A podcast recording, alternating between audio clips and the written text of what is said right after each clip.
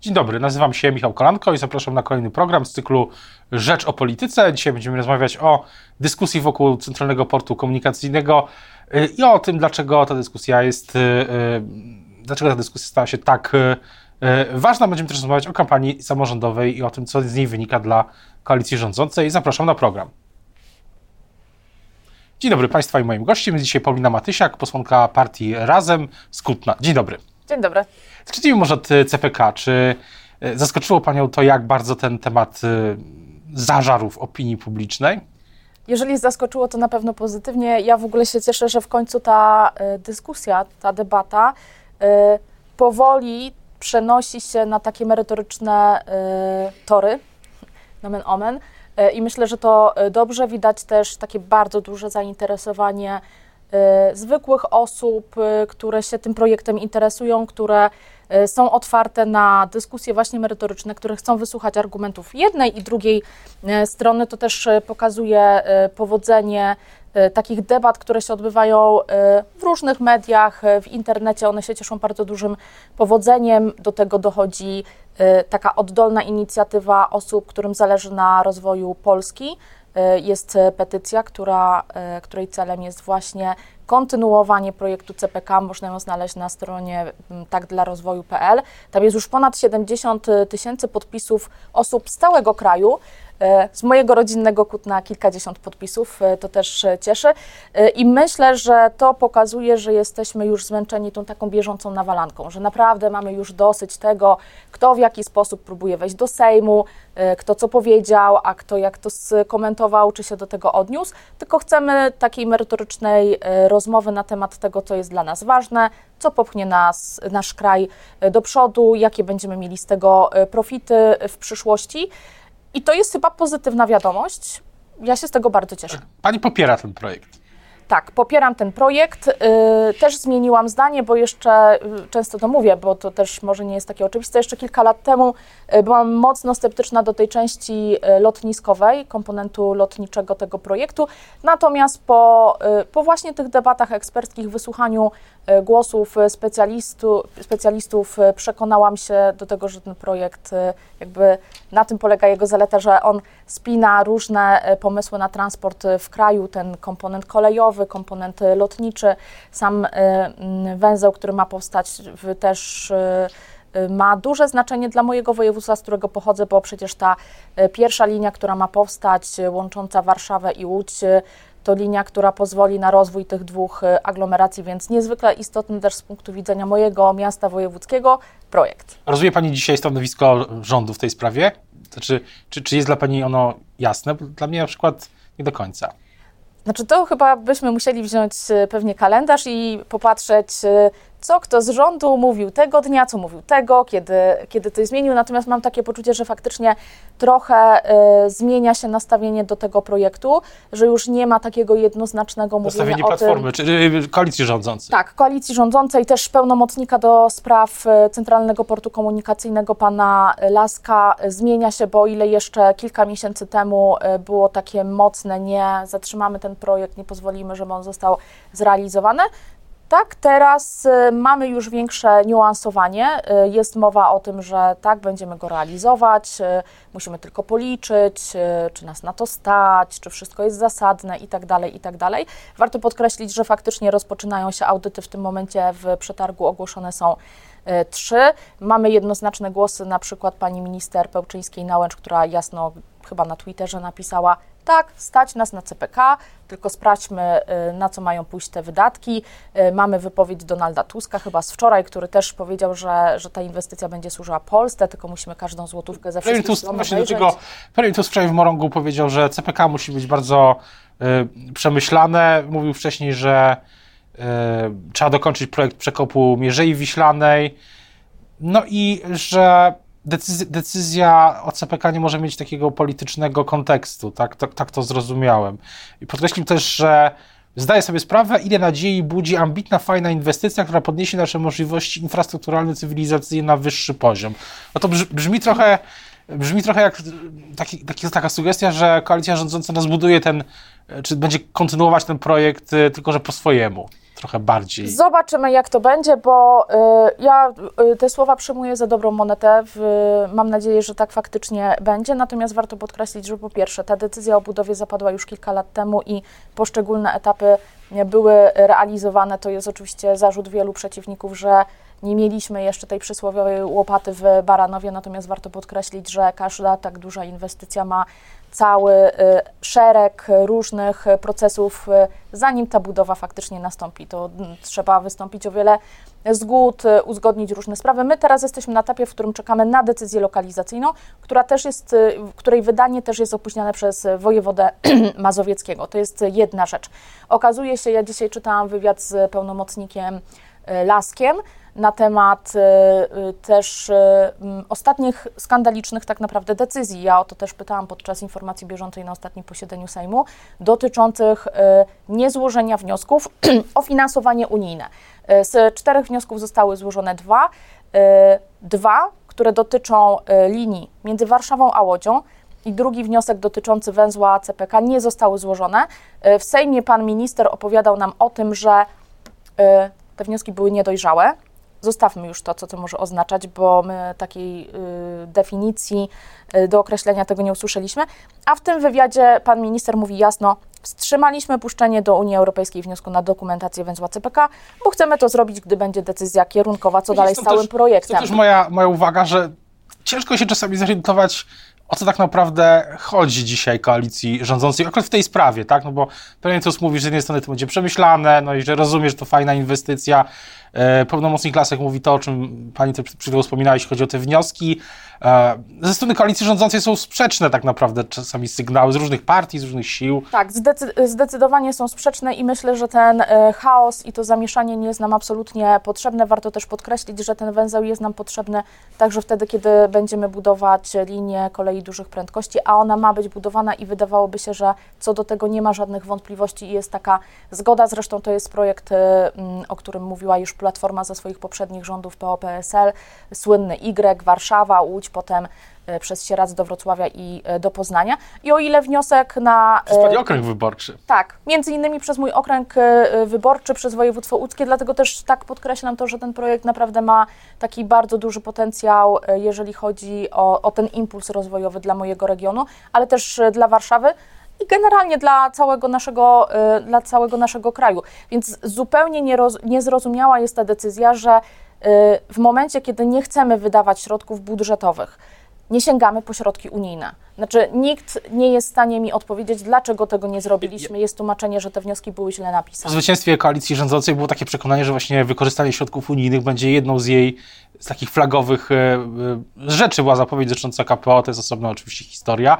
No to, to, co pani mówi, trochę idzie właśnie w kontrze do tego. Tak, też mi się wydaje, tak jak rozmawiam z różnymi osobami, już pomijając projekt e, CPK, jeżeli mówimy o pieniądzach e, z Unii, pieniądzach unijnych, to chyba każdy, z kim rozmawiam, uważa, tak, jak mamy możliwość pozyskać dodatkowe finansowanie na jakąkolwiek inwestycję, która poprawia nam życie tu, teraz e, w Polsce, to trzeba po nią sięgać, trzeba z tego korzystać, bo po prostu na tym my zyskujemy. Nie musimy wydawać naszych środków budżetowych, te środki budżetowe możemy wydać na coś e, innego, więc tym bardziej niezrozumiała jest, e, jest ta decyzja e, resortu funduszy, który tych wniosków nie złożył, zasłaniając się po prostu niewłaściwą, znaczy negatywną opinią departamentu, który te wnioski opiniował. Co do samej debaty, to nie ma Pani poczucia, że, czyli, czy, inaczej, czy ma Pani takie poczucie, że to jest y, debata, która przeskoczyła przez linie partyjne, bo Pani przyłączyła się do takiego zespołu parlamentarnego, który założył poseł Chorała, zespołu o rozwoju Polski, tak, dla atomu, dla portów, dla CPK.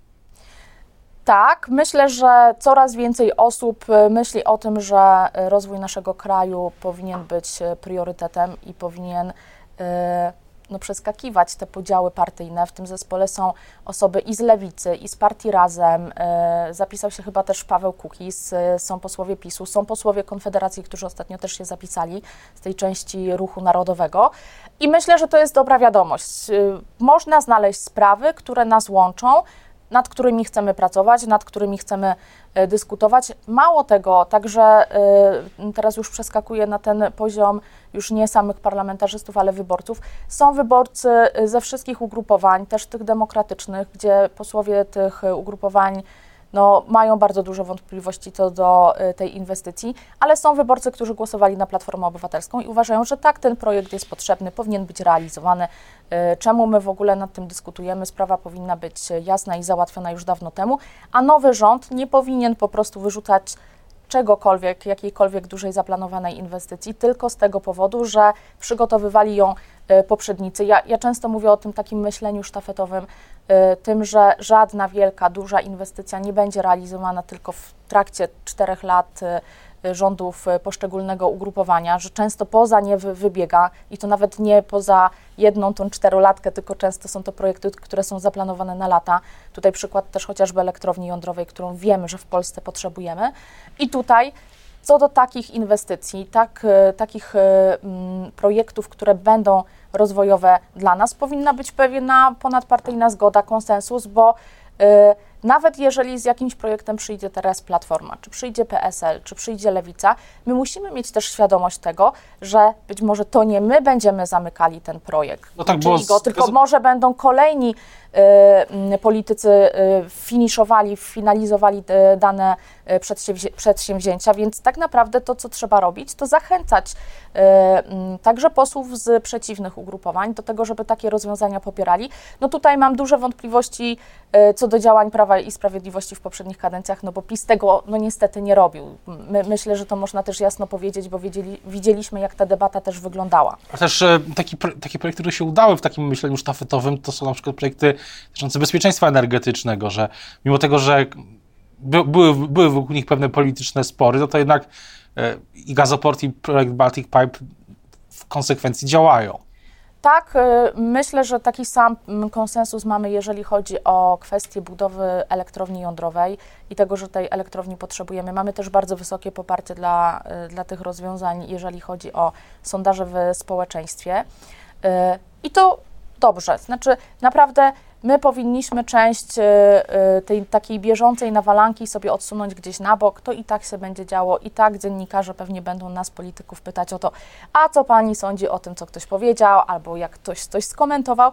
Natomiast pewne sprawy powinny być po prostu bezdyskusyjne, ustalone, w, pew, w pełnej z, zgodzie, co do których, jasne, możemy e, dyskutować o rozwiązaniach merytorycznych, e, o jakichś konkretach, ale nie co do w ogóle istoty tego, czy my tego potrzebujemy, czy nie. Ale coś jest chyba tak, a czy jest tak, że właśnie, czy jest tak, że to jest dyskusja też, która przeskoczyła trochę linie pokoleniowe, że, że wyborcy, ale też politycy, polityczki nowego pokolenia trochę inaczej patrzą do tych, po, po, patrzą na te sprawy niż osoby bardziej doświadczone, czy które są bardziej w tej polaryzacji też zanurzone? Myślę, że tak, chociaż oczywiście to nie oznacza, że jak ktoś ma więcej lat, to będzie na pewno zagorzałym przeciwnikiem tego e, projektu. Chodzi pewien takie, mindset, tak? Tak, to nie jest takie jednoznaczne, natomiast e, ja widzę tę różnicę też rozmawiając z osobami z mojego pokolenia, też młodszymi, dla których e, jasnym jest to, że Polska musi się rozwijać, że te osoby chcą być dumne z naszego kraju, mają takie poczucie, my naprawdę nie mamy się czego wstydzić, e, nie mają kompleksów i myślę, że e, też te duże projekty właśnie rozwojowe wychodzą naprzeciw tym oczekiwaniom. E, mam też takie poczucie, że po wyborach, po kampanii wyborczej, w której bardzo dużo ta strona demokratyczna, Lewica, PSL, Polska 2050, Platforma Obywatelska dużo mówiły też o podmiotowości samych wyborców, o zmianie na lepsze, o tym, że wiele rzeczy już się skończy, wyborcy po prostu przychodzą i mówią: No słuchajcie, ale wy o tym mówiliście, wy to obiecywaliście, ma być lepiej, chcemy zmian w telewizji, nie podoba nam się, jeżeli znowu dochodzi do jakiejś manipulacji. Ostatnio mieliśmy z, chyba z jakimś sondażem jakieś e, znowu problemy, które były źle przedstawione. E, chcemy rozwoju naszego kraju, więc wy teraz macie to realizować i myślę, że to może być zaskakujące, zwłaszcza dla polityków tego starszego pokolenia, że nagle się okazuje, że ci wyborcy faktycznie przychodzą i oczekują realnych działań i zmiany, że już nie oni im nie wystarczy tylko jakaś opowieść i gładkie słowa w mediach, tylko potrzebują, aha, będziecie to kontynuować, super, to my już nie musimy się tym zajmować. W sensie, wejdę Pani słowa, ale w jakimś sensie to też oznacza, że to podmiotowe, ci podmiotowi wyborcy, podmiotowe pokolenie we wszystkich, y, wszystkich partiach, czy to jest też, ale tak jak pani zwróciła uwagę, przede wszystkim po tej stronie szeroko pojętej demokratycznej, że ona też e, oczekuje końca takiej postpolityki, że e, końca tego, że wystarczy jakiś bon mot, jakiś zgrabny tweet, e, czy, czy coś, czy jakaś błyskotliwa wypowiedź na wiecu, że trzeba twardych decyzji, działań. Trzeba konkretów. Konkretów. To, to przede wszystkim. Trzeba naprawdę konkretnych y, y, działań. Y, Tego oczekują też y, wyborcy, jasno też to komunikują. To nie jest przypadek, że, y, mm, że w, jeżeli mówimy o centralnym porcie komunikacyjnym, mamy też takie, można powiedzieć, duże zainteresowanie zwykłych osób. Ja wspominałam o tej petycji, która powstała, gdzie ciągle spływają podpisy poparcia z różnych zakątków Polski. Mo, można wejść i przeczytać sobie samą petycję, ale to, do czego też zachęcam, to żeby wejść w kwestię tych podpisów, bo tam często są też takie krótkie uzasadnienia, co piszą ludzie. I ludzie jasno mówią, tak, chcemy się rozwijać, chcemy zarabiać na tym, nie jesteśmy gorsi niż Niemcy, nie jesteśmy gorsi niż Holandia. I mam takie no, przekonanie, widzę to też wśród swoich znajomych, że młode osoby, które też podróżują po świecie, często pracowały gdzieś na zachodzie, no widzą, że my naprawdę nie mamy się czego wstydzić, nie mamy kompleksu. Wydaje się, że też, e, ale też, że to jest pierwszy taki temat od dawna, który jest dosyć złożony, bo tu jest e, wiele argumentów za, są argumenty też przeciw. Jest to jest duży, duży, duży, duży projekt oczywiście e, infrastrukturalny jako taki. I wydaje się, że to jest jedna z pierwszych takich debat, które e, dotyczą złożonego tematu, które nie ulegają takiej prostej, że nie udało się tego niektórym przekształcić właśnie w taką prostą sprawę, że o, tam jest łąka, to coś tam. Tak, ja myślę, że już teraz e, ci przeciwnicy, którzy e, bazują właśnie na tych kliszach jeszcze sprzed kilku lat, typu pilnowanie łąki w Baranowie i tak dalej, w zasadzie e, starają się chyba tego nie robić, bo wiedzą, że się ośmieszają. Bardzo łatwo po prostu to, to rozbroić, te argumenty. Ja, ja dzisiaj też zresztą do tych argumentów e, zwolenników nie, się nie odnoszę. Trochę tak rozmawiamy na takim poziomie metapolitycznym. E, Co dalej może mm, zadziać się z tym projektem, czego też oczekują e, wyborcy? Na pewno ta, e, ta dyskusja przecina tę polaryzację. E, I wydaje mi się, że to może być w jakiś sposób zaskakujące, bo przecież my dużo też rozmawialiśmy, dyskutowaliśmy w różnych mediach na temat e, właśnie tego, e, w jaki sposób można to przeciąć. Czy wystarczy, że pojawi się jakieś inne ugrupowanie, które no, objawi się jako coś, co po prostu rozdziela Prawo i Sprawiedliwość Historia, od ale Platformy inne słowo, że historia, historia polityczna Polski ostatnich 20 lat, bo już wkrótce będzie też e, no, 20 lat od wyborów w 2005 roku, pokazuje, że takie projekty zwykle się nie udają. Natomiast y, y, oczekiwanie jest takie, że skończmy z tym niedasizmem. Mamy naprawdę tego dosyć, jesteśmy w stanie to wybudować, jesteśmy w stanie być dumni z takiego projektu. Ja zresztą gdzieś ostatnio natknęłam się na krótki taki fragment y, debaty y, sprzed wielu, wielu lat dotyczącej budowy y, Gdyni. I tam w tych artykułach prasowych z 20 któregoś roku też jasno wybrzmiewało, nie, to się nie uda, to się będzie ciągnąć lata, my tego nie zrobimy, jak my to zrobimy, Polacy nie. A jasno trzeba powiedzieć, że młode osoby mówią, oczywiście, że to się uda. Gdyby budowa... Chcemy mieć po, porządne, porządne lotnisko, chcemy mieć linie kolejowe dużej prędkości, stać nas na to, to zresztą tu warto podkreślić, e, o tym też mówiła wprost e, pani minister e, Pełczyńska-Nałęcz, przywoływałam tego tweeta, że tak nas na to stać jako Polskę, w sensie to myślę, że nie wchodząc już w szczegóły rozwiewa te wątpliwości co do finansowania projektu, róbmy, budujmy i cieszmy się potem wszyscy, bo tak naprawdę o tym, że potrzebne jest nowe lotnisko, mówiły rządy od y, rządów Sojuszu Lewicy Demokratycznej przez PO-PSL, po PiS. Tutaj była zgoda co do tego, że ten nowy port lotniczy jest nam potrzebny. Dwa jeszcze wątki poza, poza CPK. Jeden dotyczy tego, mm, jak partia Razem się jak partia Razem widzi działanie tego rządu, tak? Jest ponad 50 dni od, od powołania rządu Donalda Tuska. Czy ta decyzja o tym, żeby pani, pani kolegów, koleżanek, żeby nie wchodzić do rządu, ale e, poprzeć go, e, wydaje się dzisiaj, czy, czy, czy pani ma wrażenie, że ona była trafna?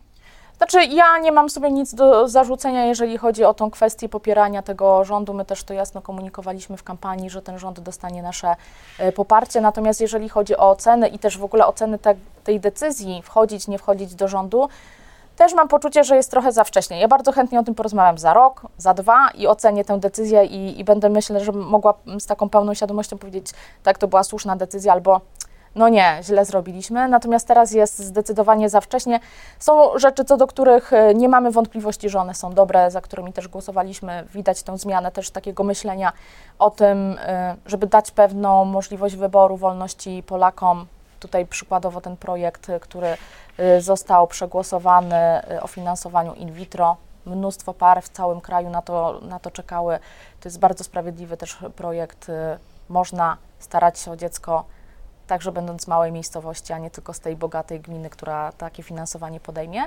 Y, Natomiast no, czekamy na inne, inne też rozwiązania, no bo też trzeba jasno przyznać, że Sejm pracuje, bym powiedziała, powoli, chyba się dopiero rozpędza. Na razie y, projektów rządowych nie było, albo było ich bardzo niewiele. Y, y, Ostatni dotyczący y, mm, rozszerzenia, przedłużenia pomocy dla Ukraińców, no ale no to było, była też ustawa, która realizowała prawo unijne. Na razie skupiamy się na projektach obywatelskich, które, nad którymi debatujemy no ponownie, bo one już przeszły z poprzedniej kadencji, one akurat nie ulegają dyskontynuacji. Więc no czekamy na konkrety.